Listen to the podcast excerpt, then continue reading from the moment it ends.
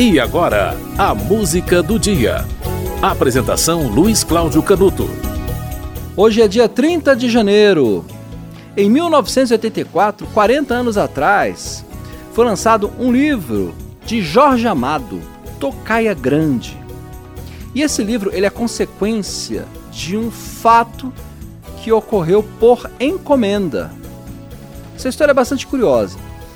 Jorge Amado recebeu a encomenda de escrever um livro que tratasse da sua infância. Para lembrar os 50 anos de carreira de Jorge Amado, a revista Vogue, olha que coisa, encomendou a ele um texto.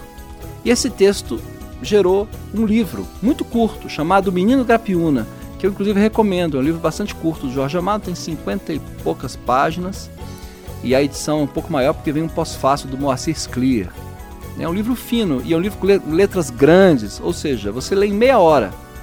E para quem nunca leu nada de Jorge Amado e quer ter noção da qualidade da literatura de Jorge Amado, é uma indicação ótima.